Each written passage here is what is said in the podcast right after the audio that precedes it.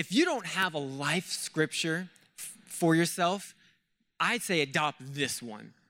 And this is what it says it says, if the axe is dull and its edge unsharpened, more strength is needed, but skill will bring success.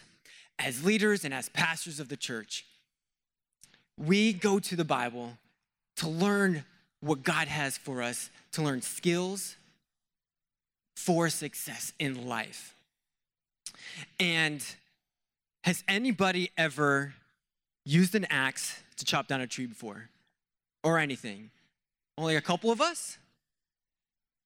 Have you ever used an axe to cut down a tree and it's dull? It is so hard. And so when you want to build into your life to make things a little easier for yourself, to be able to accomplish things better, to become more successful, you gain skills. You want to learn skills. And that's what this series is all about. Because when you don't have those skills, you become tired and you're not as successful at things. And so that is why this scripture is such a wonderful life scripture to have. Pastor James has given me a topic to, to, to dive into, to read about. We're actually looking in 1 Samuel, and we're in chapter 17. And it's about David and Goliath. Wonderful, wonderful story. And it is very well known as well. I remember growing up learning this story in children's and even taught it in children's as well. And there's so much you actually can learn just from David, David's life and his story about when he's fighting this big giant in his life. And let's actually look at the beginning here.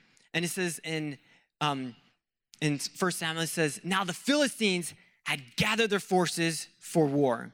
They occupied one hill and the Israelites another.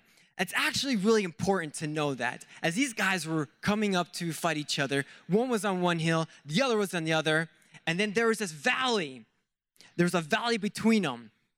So these guys are posted up on top of this hill and they're looking at each other and they're like, You go down there. No, you go down there. No, you go down there. I'm not going down there. And these guys wouldn't go down into this valley. Because if they went down into this valley and then had to come up the other mountain, they lose their tactical advantage. So they were just, it's a stare off at this point, looking at each other. And this, this is why Goliath ends up coming down. But let's continue. It says, A champion named Goliath from Gath came out of the Philistine camp. He was a giant of a man, over nine feet tall, and he's wearing a huge bronze helmet and a coat of bronze armor that weighed over 125 pounds. He also wore bronze leggings and slung a huge bronze javelin over his back. The iron spearhead alone weighed 15 pounds, and a soldier with a large shield always walked in front of Goliath. This guy sounds like a guy not to even mess with. And as I was reading through Samuel, I thought the chances of me coming up against a guy like this is very small. At least I hope very small, because I don't want to mess with a guy like that. And so I recognize there's actually things that David encounters, other giants in his life, wasn't a physical person, but other giants that dealt with in his mind, things that he had overcome. And so I named this sermon toe to toe with giants. Because before he even got to the battleground with Goliath, he had to face four different giants in his life. Now, let's get, before we get into that, I want to give you guys some backstory. In chapter 16 in Samuel, so the book of Samuel is about a chief leader, religious leader in Israel at that time, and he's the prophet of Israel. And God had told him, I want you to go to Bethlehem and find a guy named Jesse and find his son and anoint his son as the new king of Israel. Now, the king at this time is still alive, and he's well alive, and it's Saul. So, Samuel is actually doing this as like a secret mission because if Saul knew what was happening, he definitely is going to make a stop to this because he had lost, Saul had lost the anointing of God to be king of Israel because of disobedience. So Jesse, I'm sorry, Samuel is on his way. He finds Jesse and says, Hey, Jesse, I need to see your son. And he says, oh, he says, do you have any sons? He says, actually, I've got eight. You know, which one do you want to see? He goes, all of them. I want to see all of them. So Jesse brings out his seven sons. Interesting, seven. Brings out seven, shows it to him. He shows him the first and the oldest, and he says, he looks at him. Samuel looks at him and says, Nope, you're not it. He brings out the second oldest. They're big. Nope, you're not it. The third, nope, you're not it either. He goes down the line and he says, Do you have any other sons? Samuel looks at Jesse and says, Do you have any other sons? And he says, Well, yeah, David, but he's the littlest, he's the scrawniest, and he's out with the sheep. You don't want to see, you don't want him. Samuel says, We're not moving, we're not going anywhere until you bring him. So Jesse goes, All right. So he brings in David. Samuel looks at him and says, You are going to be the new king of Israel. God has anointed you as the new king of Israel. You know what happens right after that? Absolutely nothing. Nothing happens. Jesse looks at David and says, Okay, well, you need to go back out and take care of those sheep, okay? He wasn't like, my son David's gonna be the king. Let's get this going. Let's figure this out. Let's get you ready. Let's prepare you. No, no. He says, You need to go back out there and take care of the sheep that we have for you. Which actually brings me to the very first fill in for us. The first giant David fit, uh, faced, and the first giants that we and giants that we face in our life as well, that keep us and delay us from moving forward from something that God has given us, is a delay. His dad held him back. We have delays in our life that hold us back from what God has placed in our heart, maybe some dreams that God has placed in our heart. Let's look at verse 12 through 15. It says, Now David was the youngest of Jesse's eight sons. His three older brothers, they're the big, big, strong ones, enlisted in Saul's army. But David was held back to care for the sheep in Bethlehem. Some of us are held back from people in our lives. Sometimes we're held back in life because maybe you're a gender, maybe you're a woman and you've been held back from something in your life. Maybe it's your race that something's been held back. Maybe you're not pretty enough, or maybe you're not handsome enough.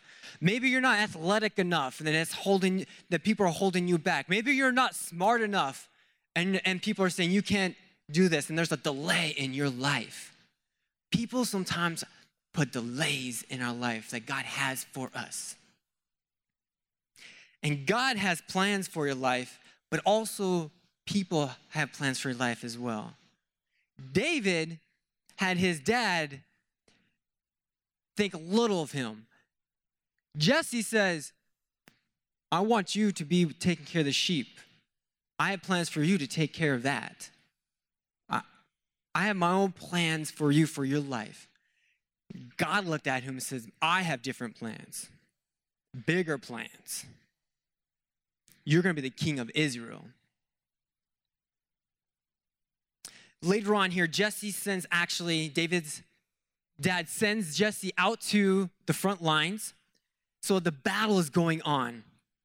He sends him out to the front lines and, and asks him to take food to his brothers. He's being obedient here. He's being a servant, actually. And I spoke on, on that once before. So now he's actually, because he's willingly to go and help his brothers out to take them food, he gets to actually see the fight and hear David or hear Goliath.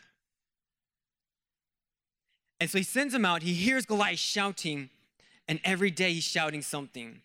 And he's shouting that you guys are going to be beaten. You guys are going to get killed. You guys are no good. He's telling the army this. You guys are going to die. And everyone is scared. And David notices everyone's in fear as he gets there and he sees this.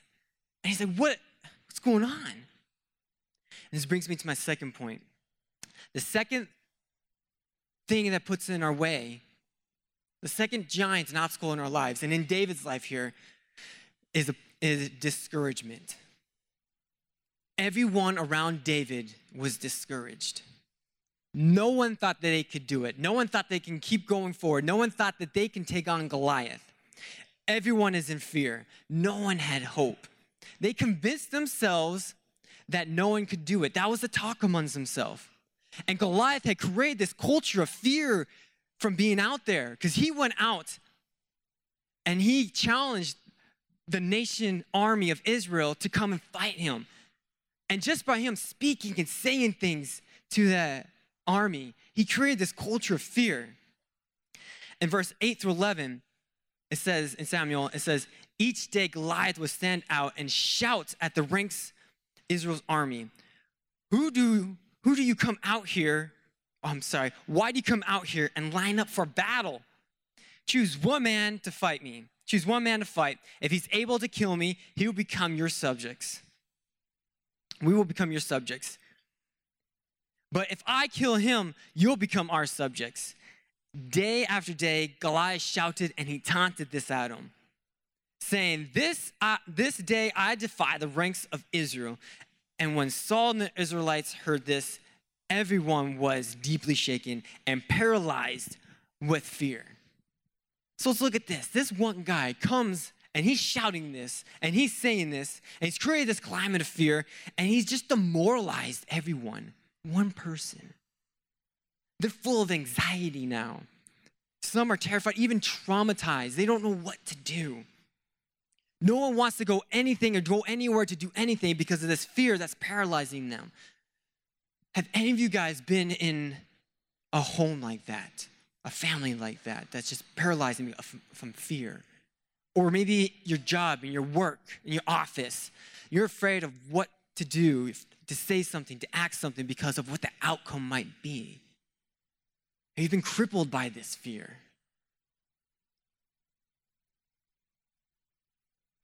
Being afraid of something because of what someone else has said. This was a conventional wisdom amongst the Israelite army. This is the culture that now the army had, Saul's army had.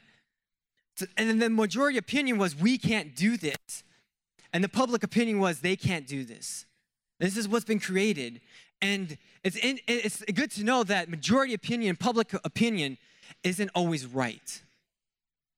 There's so much in our culture because of a certain opinion that isn't right.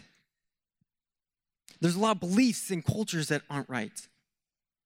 The last time I talked, I talked about Moses and how he took the Israelites through the desert from he delivered them from Egypt.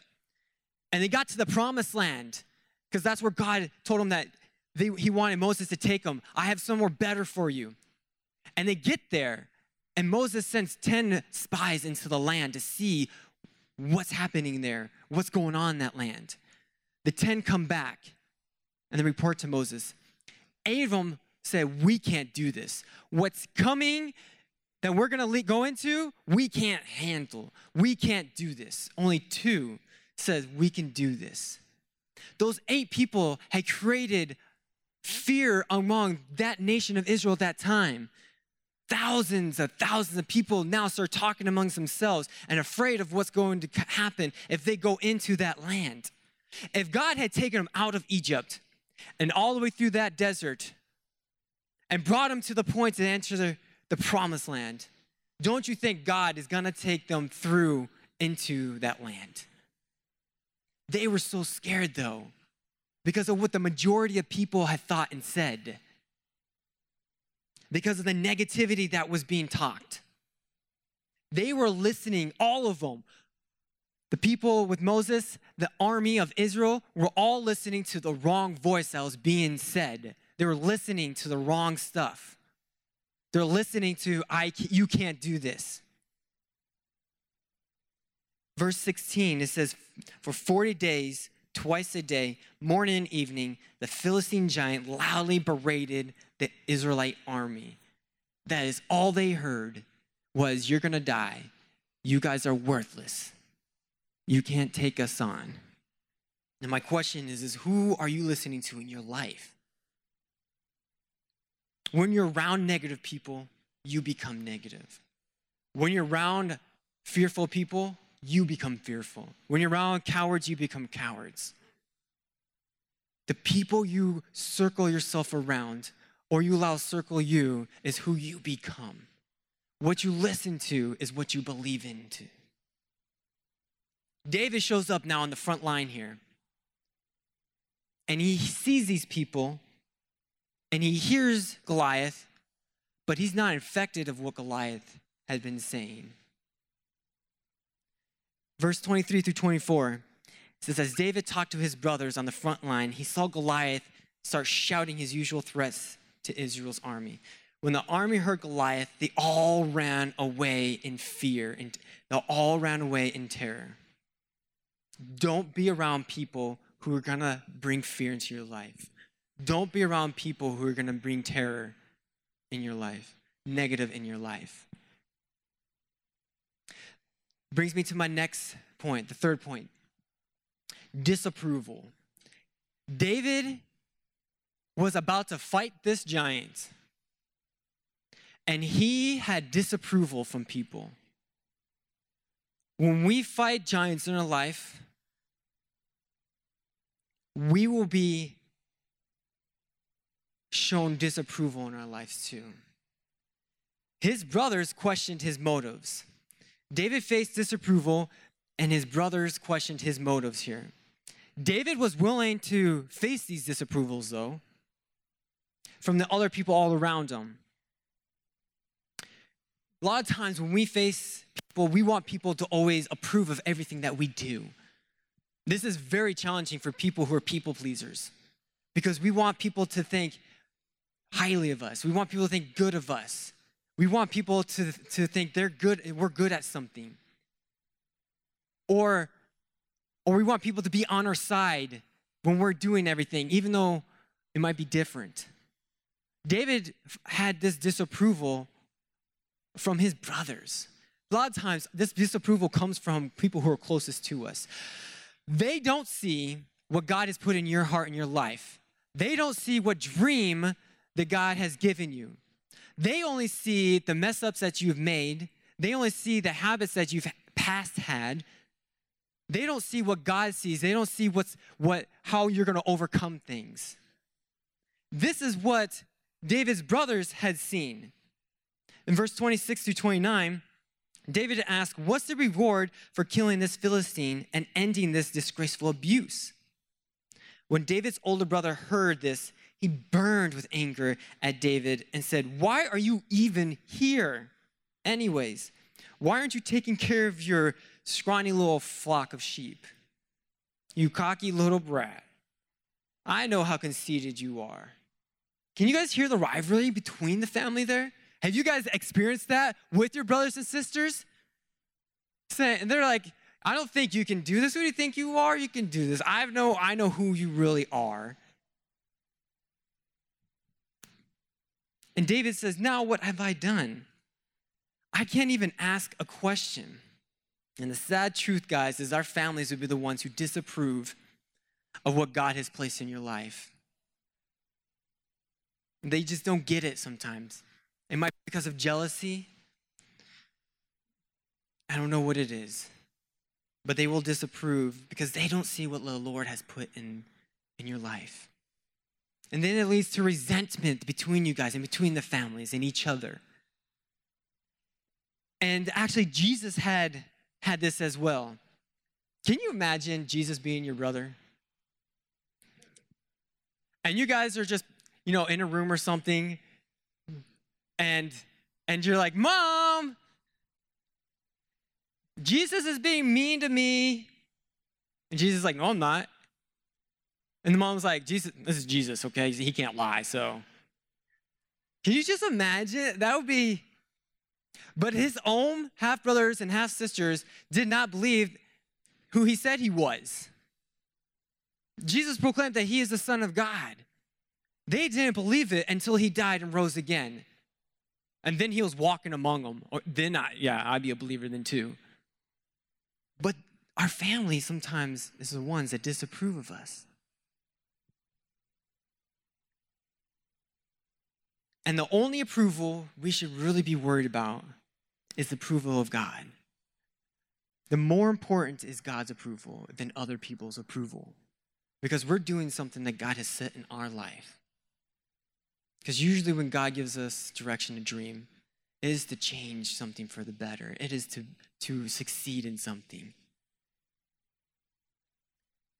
my fourth thing is doubt.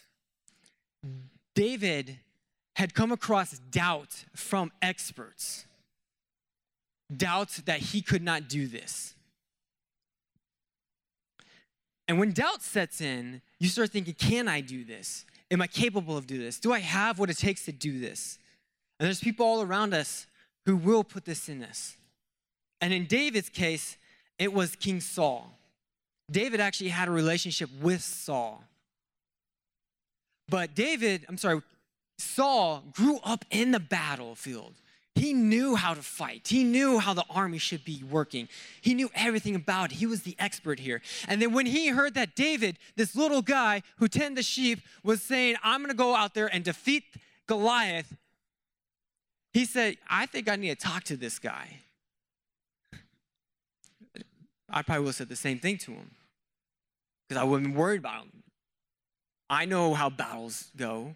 I, I have a good judge of how people are. I'm sure that's what King Saul was thinking. So he says, I want to see, see David. And this is what David actually says to Saul in verse 32 through 33. Don't worry about a thing, David told the king.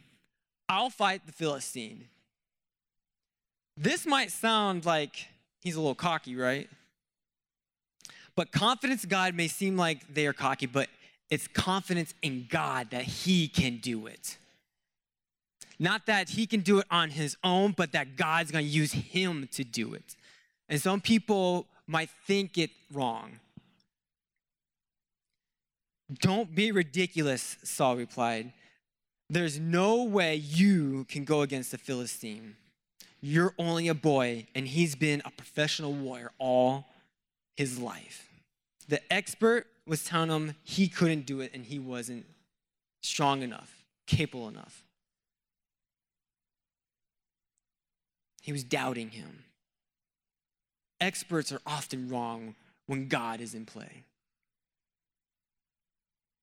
Experts are wrong. The Wright brothers were just told that they could not create something that could fly. And we've got planes. Moses, when he took the Israelites through the desert, over and over and over again, the people said, We aren't going to make this. And it's actually annoying as you read through it because they do every time. People didn't say we're going to land on the moon. We landed on the moon. Some people don't think we landed on the moon, but I put them right there with the flat earth people.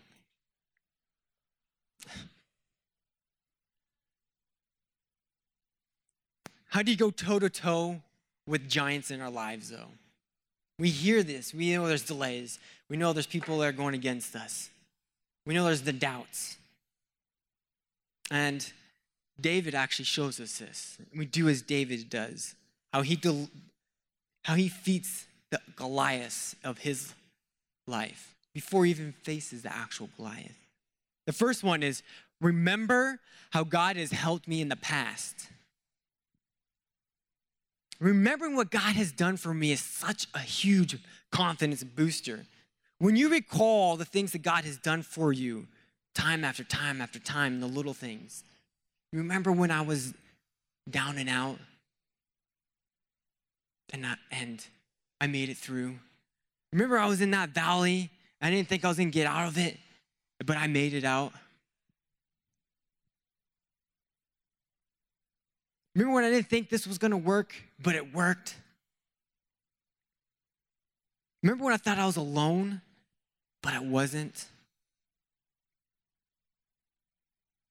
Remember when God helps you in the little things, He's going to help you in the big things. God loves you yesterday, He loves you today, and He'll love you tomorrow because God is never changing, unchanging. He never changes. So when he says he'll help you in little things, he will help you in the big things too. Verse 36 through 37 And protecting my sheep, I've killed both a lion and a bear. The Lord who delivered me from the teeth of that lion and the claws of that bear will surely now deliver me from the Philistine too. That's confidence. He remembered what God had done for him. The second thing, use the tools God has given me now. Don't wait until you need, until you think you need something. Don't wait until you're more educated. Don't wait till you have more money. Don't wait. Use what you've got now. Use the tools God's given you now. And we look at David, when he was gonna fight Goliath, he used what he had then and there now, what he was good with. If you're gonna wait for something to come along, you're gonna be waiting a long time. He had a sling and he had those rocks. He was an expert at that slingshot. David did tell him, I'm sorry, Saul did tell him, You can wear my armor to fight him. And people will say, You can do things, let me help you out with this here. That's good. You can use my business model because this will help you out if you don't know what to do. But sometimes those things will weigh us down. 38, verse 38 through 40, Saul wanted to give David his armor. He says, Then Saul dressed David in his own armor. But David said, I cannot go out in these because I'm not used to them. So he took them off. Instead, he chose five smooth stones for his sling. All David had was his sling, and he knew how to use it. He couldn't use someone else's stuff because it wasn't for him. God gives us specific things to use. We're not all the same, we're all unique. Don't try to be someone else. Don't try to use other people's things as God is leading you in your direction in your life, as God is giving you a dream. He's told you, He's giving you stuff right now, and He'll continue to give you stuff. Because if we're starting to use other people's things, we will fail. It wasn't meant for you. The third thing is ignore the opposers. There is people who are going to oppose you in what God has put in your life. There are people who are going to oppose you for the dreams that God has, has laid out in front of you. David did not get any encouragement as he was about to go into battle with Goliath. Isn't that interesting? You think that people would be rooting for him, for saying, You got this. He didn't get any encouragement. He had to encourage himself. There's a key here in this. In 1 Samuel 30, verse 6, it says, When others were speaking against him, David encouraged himself in the Lord. Do you encourage yourself in the Lord? We need to encourage ourselves in the Lord. It's more than just positive thinking, it's more than just a positive attitude. It is far deeper than that. When we encourage ourselves in the Lord, we're encouraging ourselves by, we're, we're standing on this bedrock of God's trust. We're standing on God's grace. We're standing on God's power, His kindness, His security, His provision. It's more than a positive attitude. I, I agree. We definitely need positive attitude. It's better than the, than, the, than the opposite, which is negative attitude.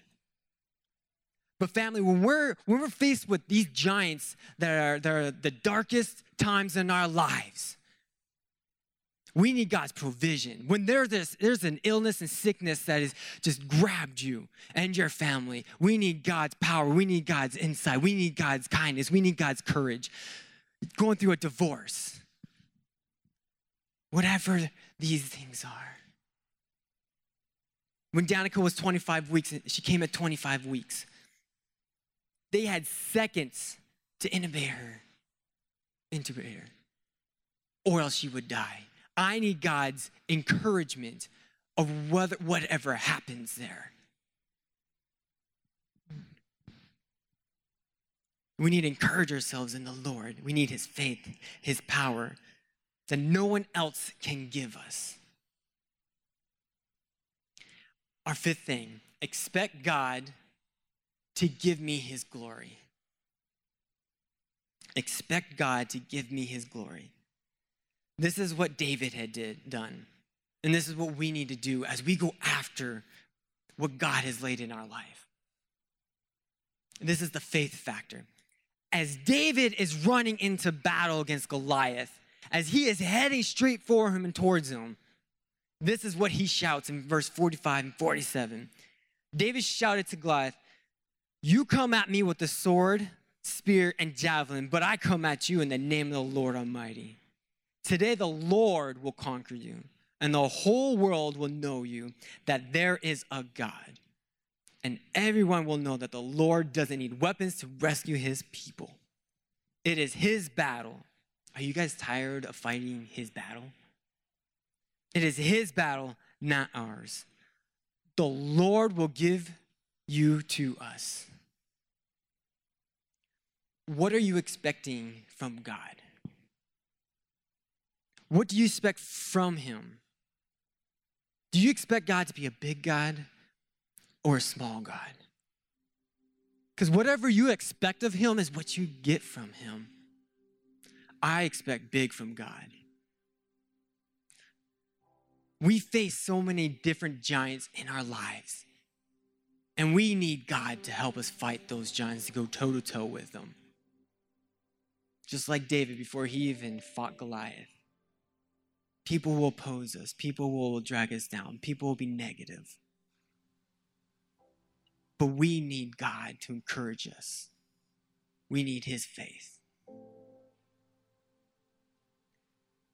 Guys, stand with me. God loves you guys. He loves every single one of you. He has plans for every single one of your lives, and they're great. Some of you guys might not know who Christ is, or maybe you never accepted Christ. And He's here. He's willing to be that God for you, to take you through these big giants in your life. With every eye bowed, every head bowed, every eye closed. And you want to accept Jesus to be the God of your life, to take on these giants. I invite you right now